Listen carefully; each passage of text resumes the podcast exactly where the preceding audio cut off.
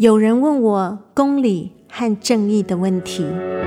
发薪水的时候，有些坏老板就会去报警，说我们有身份，然后把我们抓起来。金门马祖跟本岛之间，其实有很多心理的一个疙瘩。资本实力很特别，是传统领域和生态的保育论述是写在一起。法官或是检察官在搜证、在判决的过程里面，到底看了哪些证据，没看哪些证据？历史创伤、族群记忆、生态环境，以书写追问到底。抵抗现成的答案，松动认识的边界。顾玉玲与报道写作者的深度对话。Hello，大家好，欢迎收听由静好听制作播出的《有人问我公理和正义的问题》，顾玉玲与报道写作者的深度对话。我是顾玉玲，这一集和我们对谈的来宾是陈柏谦。先让陈柏谦跟大家打声招呼。好，玉玲姐好，各位听众朋友，大家好，我是陈柏谦。柏谦的学经历很特别啊、就说我自己长期投入台湾的劳工运动，其实很少看到那种财经背景的啦。那他大学的时候念的是台大的财务金融系啊，他又在研究所的时候读劳工研究，然后后来他出国到英国伦敦大学的时候念的是商业管理。那这些很特别的经历，等到他差不多二零一零年左右回到台湾来之后，他又进行了很多台湾工人的口述历史的访谈，以及担任了台湾高等教育、高等教育就是大学大专啦的工作者，就是像我这样的一个在学校里头教书的人，高教工会的研究员。那所以这些经验到底在你身上是发生了什么事？哎，对，如果要从一开始讲，其实蛮多人可能都会去问说，哎，其实像我大学念的是财经系，念的是商学院，后来为什么会对台湾的劳资关系啊，或者是对劳工运动、对工会组织会有一些相关兴趣，或者是包括比较晚近开始对台湾的劳动史、工会史这样的一个历史的面向，其实是希望能够找到更多志同道合的朋友一起来从事这一块部分的这样的一个挖掘跟记录。那其实，如果最早讲的话，这个话说从头应该要回到 对大学的时候再参加社团。那大家都知道说，其实，在大学时候参加社团，对蛮多人来讲，其实是蛮有对后来未来的生涯发展蛮有决定性的一个影响。我自己如果回想的话，其实我觉得那时候参加一个社团，刚好是比较长时间。它有蛮长的历史，在这个学校里面被视为所谓的意义性社团。嗯哼，那简单来讲，就是它可能会比较去关注社会议题，然后去参与跟社会运动相关这样的议题，这样的一个社团，那叫大学新闻社。然后那时候呢，其实也是因缘际会，在某一个寒假，那那时候带社团的学长都会希望安排每一个寒假呢，跟暑假呢，希望社团的学弟妹呢，能够到某个地方去所谓的蹲点。或者是所谓的，现在这个讲法有点不太政治正确，叫做下乡，就是对于所谓的中产阶级家庭，对于大学生来讲，可能没有那么习惯，不是一个舒适区的这样的一个地区，然后去了解当地的居民，了解当地的环境。那刚好那一年的寒假呢，呃，我参与了这样子的一个蹲点跟下乡呢，是到了这个桃园。那桃园那时候呢，刚好度过了台湾在。九零年代到这个，我大概是两千年左右，在那个时间点在大学，嗯、然后刚好遭遇了前一波蛮严重的产业外移的风潮，嗯、然后包括非常多的工厂都关闭了，恶、嗯、性倒闭，然后留下了很多这个劳工，他可能被欠薪水啊，然后之前被领不到。嗯、那我们那时候是以一个所谓到那个地方去对这个失业的劳工家庭去进行这样的一个访谈的这样的一个目的。然后在那个地方，其实待的时间也没有很久，但坦白讲，对我个人来讲，其实是冲击是蛮大的。因为虽然我小时候是有一段时间六七岁之前是在台南长大，但是其实从我后来开始求学阶段之后，其实是一直住在台北市，然后是一个中产阶级家里出生的。那对我来讲，工人啊，或者是劳工或劳动议题，或者是所谓的蓝领，甚至包括后来我们可能会接触到所谓的官场。然后遇到这一些可能被欺压或者被压榨的这些工人，这样的一个问题或这样的一个意向，对我来讲其实是非常陌生的。所以其实即便在那边大概只有呃两三个礼拜的时间，但对我来讲本身冲击是非常大的。那因为那时候到桃园去进行访谈之前，我同时也有想辅系要修经济学。所以我上了很多经济学的相关的课，但我回来之后，我就一直在想一个问题，就是说，那到底经济学里面的理论，或者是跟财经相关的这样的理论里面，到底怎么去看待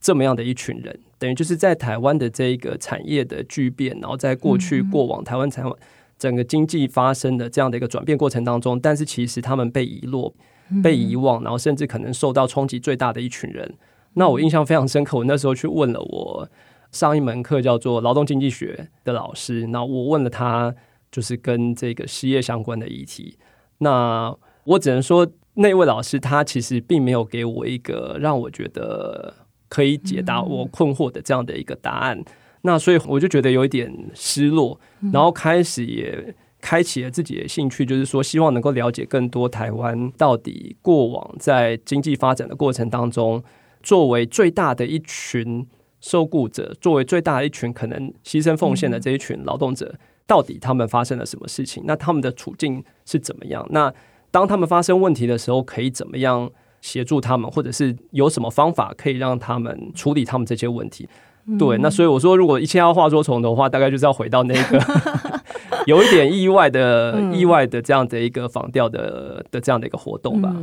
不过看起来偶然性的事件啊，它一定是呼应了你生命中比较关注的焦点，所以才会带领你，好像看似是往另外一个方向走。同样在经济学里头，显然如果以一个资本利益为最大的角度切入的话，那么劳动在里头只不过是成本之一。是。但是你的那个暑假的蹲点，或者是你的下乡，其实带领你从一个劳动的主体。重新去看，那这一套经济发展到底是怎么一回事？在他们身上发生了什么样的改变，或者这些成就到最后为什么不是握在他们的手里？我觉得这些一路的走向就会回到在二零二二年你主编的这本书啊，就是我们今天比较要谈的《激进一九四九：白色恐怖邮电案纪实》。一九四九距离现在已经七十几年了。白色恐怖，大家有记忆哦。这几年在谈转型正义的时候，白色恐怖是一个焦点。但是邮电案是什么呢？嗯，好的。呃，我大概是二零一零年的时候回到台湾。那一开始本来是希望说开始去进行这个论文的田野啦。那在进行田野过程当中，因为朋友介绍，所以开始去接触到一些白色恐怖的受难人的这样的一个口述历史的访谈工作。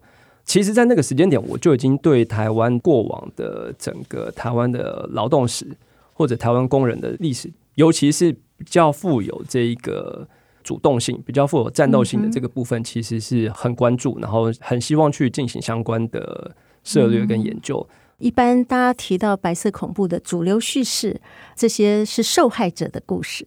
但是刚刚伯谦使用了另外一个截然不同的叙事方式，说主动性、战斗性，然后有工人主体。显然你要说的是另外一个故事，就同样是白色恐怖的受害者的故事，但你看到了中间有更积极的意义。其实这部分更积极的意义，恰恰就在后来慢慢接触到当时候，呃，还是。白色恐怖这个案件的邮电案幸存的这个受难人，那时候大概还剩下七八位受难人。他们这个案子，当时候在一九四九年被捕的时候，总共涉及到被判刑的大概是三十三位。嗯那呃，另外还有两位，就是当时候的这个国语补习班的老师，这个是地下党党员，是被枪决的。所以我在二零零九年接触到这一群那时候还在的受难人的时候呢，因为他们能够受访的人。人数也还算足够，然后二来就是说，我们能够访谈到这样子的受难人，他其实恰恰也在这整个案件里面是占关键的地位。如果要用最简单的方式来说呢，就是说邮电案呢发生在二战结束之后，国府来接收，然后在邮局跟电信局里面的一群邮电工人，然后呢，他们因为当时在国语补习班共同学习，然后他们接触到当时候的一个。地下党的老师其实是作为组织者，这里恐怕要跟大家解释一下，为什么有国语补习班？因为在二战结束之后，台湾脱离殖民地，所以当时有很多的人，大家非常主动的兴起了学国语热。很多人他是自己花钱去各个地方补习。那当时的邮电工会呢，他们自己就成立了国语补习班，找老师来教大家中文。这跟我们后来的印象中，就是被强迫讲国语，不能够说母语的痛苦是不一样的阶段。是是没错。其实，在那时候，在四五年到四六年的时候，其实如果去看相关的文献，大概都会发现，当时候不管是自主的，或者是在各个机关的，其实台湾是有兴起了一个蛮热烈的这样的一个学习国语的这样的一个风潮。那国语补习班当然也就是在那一个风潮。呃，底下去成立的。嗯、那我讲的是说，他邮电办的起头点，其实就是从这个工会，就是说工会他去聘请了两位有丰富经验的国语老师，但其实他们同时本身也是地下党的党员，嗯、然后他们更是，是中国共产党的地下党员。是，是嗯，更重要的是，其实这两位补习班的老师呢，除了是地下党党员以外呢，我觉得他们也是非常非常杰出的组织工作者。嗯嗯，对他们从在来台湾之前，在日本的占领区，在上海那个地区，他们就组织女工夜校，然后让女工能够在工厂里面团结起来，然后发挥力量。由于他们跟台湾邮电工人这样的一个接触呢，我觉得产生那个化学变化。他们扮演的角色其实并不是所谓的领导者，嗯哼，或者是某种程度的是去带领，就是上对下的带领。他们比较像是诱发了台湾的邮电工人对于他自身处境，他可能认为他遇到的一些不公平、不合理的现象的一些感受。然后他有感受之后呢，他透过这些感受。他让他们一步一步透过讨论，不是我告诉你怎么做，而是工人自己去讨论，自己去想办法，想出说我可以透过什么样的一个方法。那当然，我们知道说一两百年以来，工人要能够改变自己的命运，改变自己的这样的一个处境，最重要其实就是团结起来，然后可能就是透过工会，透过集体行动。那他们后来也就在这样的一个状态底下，虽然那时候遇到的情况，其实同时间有国民党。当时候在派在邮局跟电信局里面的特务系统的这样子同一个时间的监视，但是他们一样在这样很艰难的情况底下，国语补习班的这一群人团结起来，他们可能透过自己编辑刊物，然后让这个刊物呢透过派送到其他的地区，让他的这个影响力，让他们的声音呢能够传达到不是只有在台北这个地区，所以他们最最远可能派送到这个台南。高雄甚至都有透过各种方式的串联，他们甚至花了很多时间。其实我们问到的这个很重要的收难人当事人，他们其实甚至又花自己假日的时间，然后直接跑到其他地方，也许跑到苗栗去，跑到桃园去，跑到其他地方去，去串联其他地区的邮电工人，嗯，然后去陈述他们那时候面对到的一个很不公平的现象，就是说那时候他们要争取的一个运动叫做归班或者叫做改班运动。归班是什么意思呢？是，其实简单来讲，如果用我们现在能够理解的，就是他们希望去争取能够同工同酬。嗯哼，因为呢，当时台湾籍的邮局和电信局的工人遇到最不公平、最不合理的现象是，当国民政府过来接收他们的时候呢，国民政府虽然接受了他们，他们本来就在邮局跟电信局工作很久了，然后他们也具备很有资格的工作能力，嗯、但是呢，国民政府呢，其实。并没有承认他们接收之后成为正式员工，而是用所谓的留用人员的方式。那用留用人员的方式呢，导致一个状况，就是说他们没有办法适用整个中华民国范围为主的所谓的邮局跟电信局人事的相关的规章，所以导致他们的收入其实跟同一个时间国府呢，从所谓的中国大陆调派来台湾。来支援的这些员工呢，根据这个我们受访的受难人他们提呢，他们的薪资最多会差到四倍到五倍。嗯哼，对他们来讲，其实是很实际、直接可以感受到的所谓的不公平的状态。这表面上看起来是同工不同酬，而且特别已经是战后了。是他们之前在邮务局里头跟日本的殖民主薪水也不一样，可是他是被殖民者嘛。可是我现在不是已经回归祖国了吗？却为什么是用省级来作为一个划分？所以这种同工不同酬，在当时就引发了内部野火燎原一样的行动。好，当这一群以国语补习班为主的这一群人，然后他们也成立了一个补习班的这样的一个类似像是同学会。然后这一群人，他们决定开始希望透过做一些什么事情团结起来，然后希望串联到更多人的时候，他们大概主要透过两条轴线来进行去推展。他们希望达成的目标，第一个部分呢，我觉得其实是顺着国语补习班，然后这个也是非常有趣。其实我本来不知道那么早之前就已经有工人是尝试做这件事情，嗯、就是说透过工人自己发声，嗯哼，自己写他自己对自己的遭遇的一些想法，嗯哼，等于有点像是自己写文章、自己发声的方式。所以他们编了一份叫做《野草》的刊物，其中有一条支线呢，就是有一群人他是负责。做这个刊物的编辑的，嗯，对，这是一条支线。那这个是非常重要，因为它有相关的宣传效果。嗯、一开始呢，也许是顺着这个国语补习班，他们在做一些所谓的合法掩护非法，就是说，对于那个特务来讲，他他这个是很正当的嘛。我在练习我的国语，所以我需要进行写作。嗯、然后我写作之后，我就要写日记啊，我要写一些办一些相关活动啊，跟这个是有关。我介绍一些书刊。嗯，对，但是慢慢慢慢慢慢慢，随着这个运动要被推到高峰的时候呢，这一个刊物它就越来越会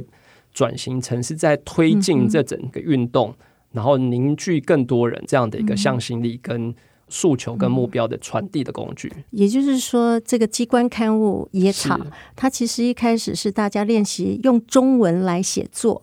后来等到工会要发动这个对同工不同酬的抗争的时候呢，它就变成一个文宣很好的传递品。那另外一条线是什么呢？另外一条线呢，当然就是很古典的，这个一两百年来大家都知道，就是所谓从工会这边下手。虽然一开始的台湾省油务工会，它成立的第一届的理事长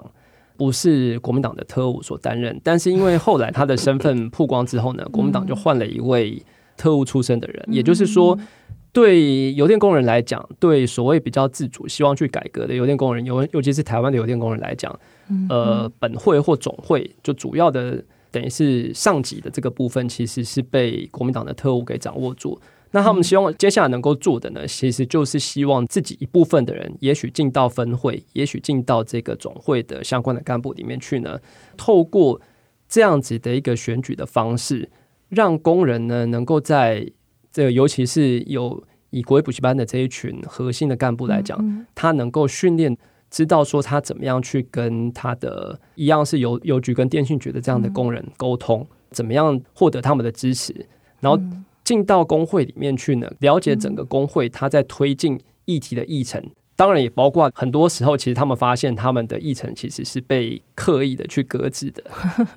对，好，听起来大家会觉得哇，国家的力量还进入工人自主形成的工会里。但是其实对我这样的一个差不多在八零年代末加入台湾工人运动的人来说，一点都不陌生。戒严时期，其实台湾的包括我们很长的时间，全国总工会的理事长都是由国民党任派的。另外一方面，从一九四五年到一九四九年之间，其实这一段过去在我们历史里头几乎是空白的啊。那原来其实也有各式各样的工人，他们在寻求组织集结的可能性。就你在这本书里头，其实不只讲了邮电案。你还列出了那几年之间有各式各样的罢工、罢诊、罢市、罢教、罢课，然后各种抗争行动，然后五花八门。对于我来讲，真大开眼界。如果我们说接近一九四九，其实就那真的是一个非常激烈的年代。是啊，我都还印象非常深刻的就是说，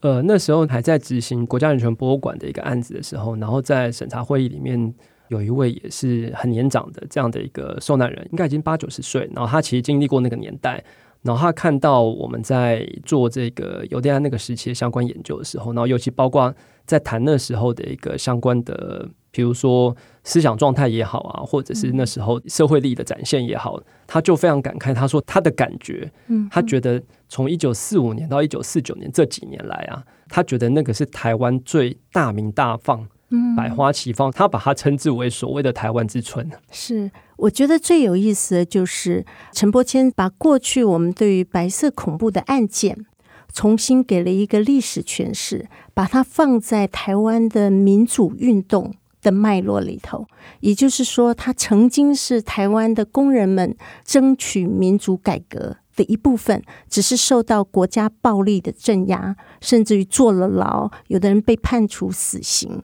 啊！但是它不只是一个受害者的故事，我觉得这个部分是非常的强。那你前面提到了像野草的初刊啊，那这个部分你要不要谈一下？就是你们在面对二十九期的野草刊物，对你来说有什么样的意义跟震动？虽然我是列为这个书的主要编著者，但是其实一开始其实本来就有一个团队。那这个团队里面除了我以外，也包括蛮多其实对于白色恐怖或者对于这样子口述历史其实蛮有经验的这样的一群人。那那时候会去对邮电案这个案件去做爬梳的时候，其实我们要做的那时候第一步，其实是因为运气非常好。里面其中一位受难人叫刘建修先生，他前几年已经过世。那他当时候作为我刚刚讲的两条。战线其中的一个所谓去编辑野草的，他作为主要的编辑之一呢，他和另外一个编辑呢，竟然在入狱了十五年之后呢，出来之后发现他们当时候编的野草竟然还留存着，所以他就把他们两个人手上的野草呢，一直保存到现在，等于是保存了七十年。那那时候我们做的第一件事情就是把这个东西的内容誊稿，然后来做整理。我们在整理那个过程当中，其实。是很多时候看到那个文章是非常让人感到触动的，因为那个是非常非常直接，然后非常具体的反映那一个时候当下，作为可能他们当时候是台湾的年轻人，然后他在面临到这样的一个二战战争前跟战争后的这样的一个巨变，然后遇到战争后之后四五年到四九年那几年期间的这样的一个呃很大的局势的转变，对他生活所造成的影响。他在描述他的工作、他的环境，可能他的家庭背景等等，甚至我觉得其实已经有具有一定程度的文学性在里面了。是是，那中间有很多属于工人的觉醒，是女性的自觉。其实看到现在来说，一点都不过时。另外一方面，就是说这本书还集结了很多刚刚提到的，可能花了七八年的时间，然后有一群人一起工作。所以在第二大部分，大概就是进行像刘建修这些邮电工人的访谈。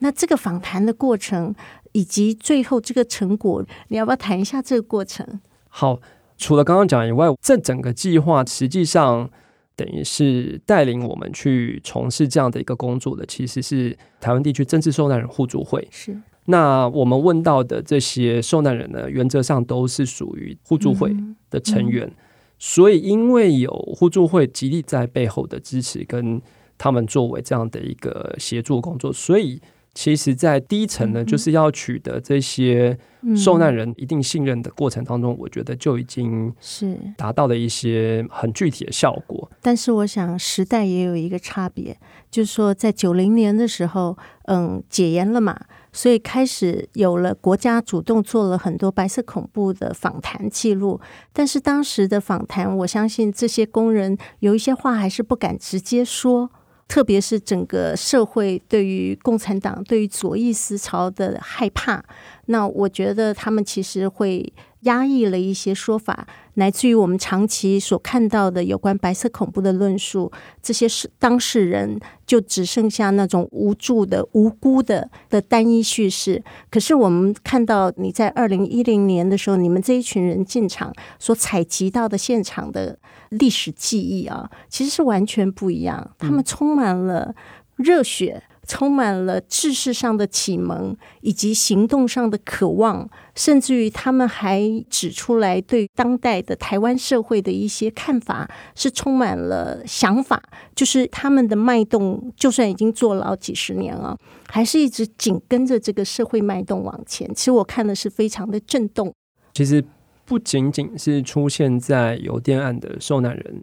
我觉得这十多年来，当然他们也逐渐凋零，但是越晚近，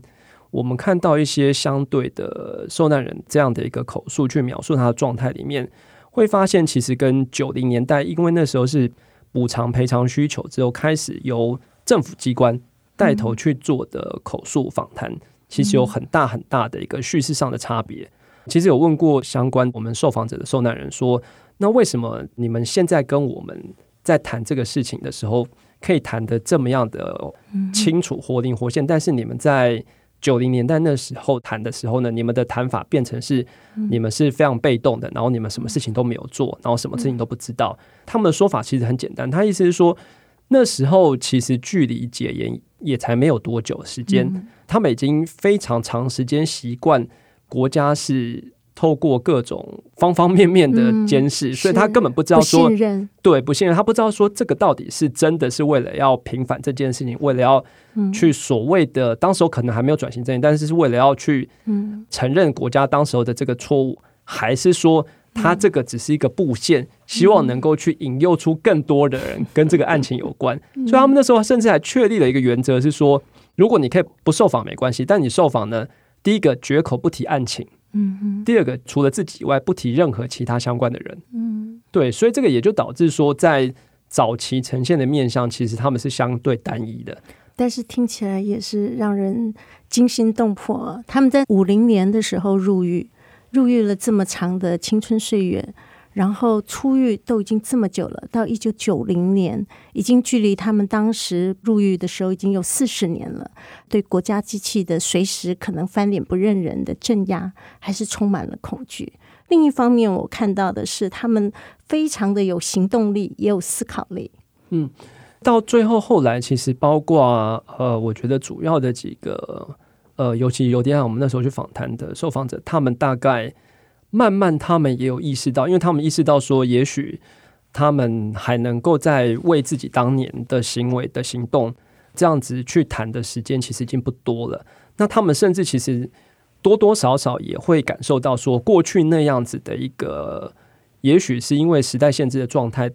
导致说现在社会大众对于白色恐怖受难人的理解本身是过于单一面向的，并没有看到说在。当时候那个时代其实是有非常多，不是只有邮电而已，是跟他们一样是有理想、有热血，而且他们的行动是经过缜密的思维之后做出的。嗯、他们认为在当下做出理性的决定，他们投入了这场运动，嗯、然后甚至他们觉得他们投入这场运动，牺牲了他们的青春岁月，他们其实并不觉得后悔，因为他相信他的理想。嗯、那他们开始觉得说，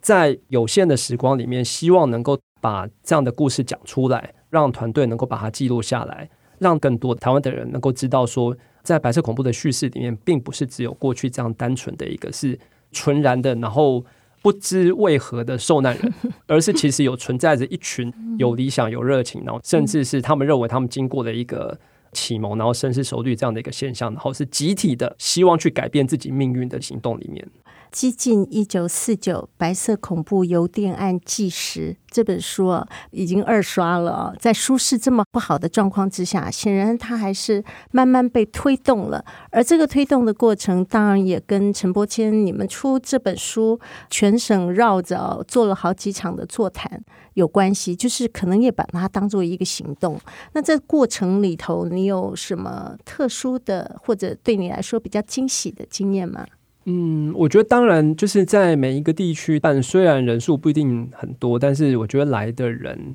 通常都会是对这个议题，他相对是有兴趣的。嗯、那我自己觉得比较惊喜的就是说，其实，在其中一场到两场里面，嗯、呃，来出席座谈的朋友里面，他甚至会提到他的家人，或者是他家人的朋友周遭就曾经有人是受难人。嗯那如果去查的时候，其实那个案件是具体有过的相关的案件，嗯嗯，所以我觉得，也许我们看到坊间已经有非常多，呃，尤其在这五到十年去谈所谓转型正义、谈白色恐怖的叙事，其实有非常非常多的相关的著作出现了。也许比较不同的地方，就是说，我们希望去透过真实的、如实的去反映出当时有一群人，他们是在一个什么样的情况底下。他们不是什么事情都没做，他们真的做了什么事情，而且他们甚至也觉得，如果历史再重来一次，他不会后悔，他还是会去做那些事情。即便在他关了十年、十五年出来之后，他也许承受到一个出来社会还是一个在很高压的这样的一个可能监视的这样环境底下，他还是长期他没有放弃他这样的一个理想。那我觉得在现在这个时间点，隔了七十年之后，还是希望可以让大家看到说，七十年前的这一群人，他们的那个理想性，很多时候其实可能在现在我们面对到呃社会不公平、不正义的情况底下，我觉得还是有一定程度的参照性。是有人问我公理和正义的问题，今天陈伯谦他以书写、整理、分析，带领我们面对过去的白色恐怖的历史，而且某种程度不让白色恐怖的受害者扁平化、弱化、受害者化，而还原他们一个立体的模样。如果我们回头看历史，只看到那个黑暗的时代的整体的肃杀之气，而没有看到置身其中的人想尽办法增加自己的知识配备。增加自己的行动能力，彼此团结起来，争取属于自己有的。那么，我们可能也对不起那个历史。非常谢谢陈伯谦。好，谢谢谢谢玉玲，感谢各位的收听，请持续锁定由静好听制作播出的。有人问我公理和正义的问题，顾玉玲与报道写作者的深度对话。我们下次见。想听。爱听，就在静好听。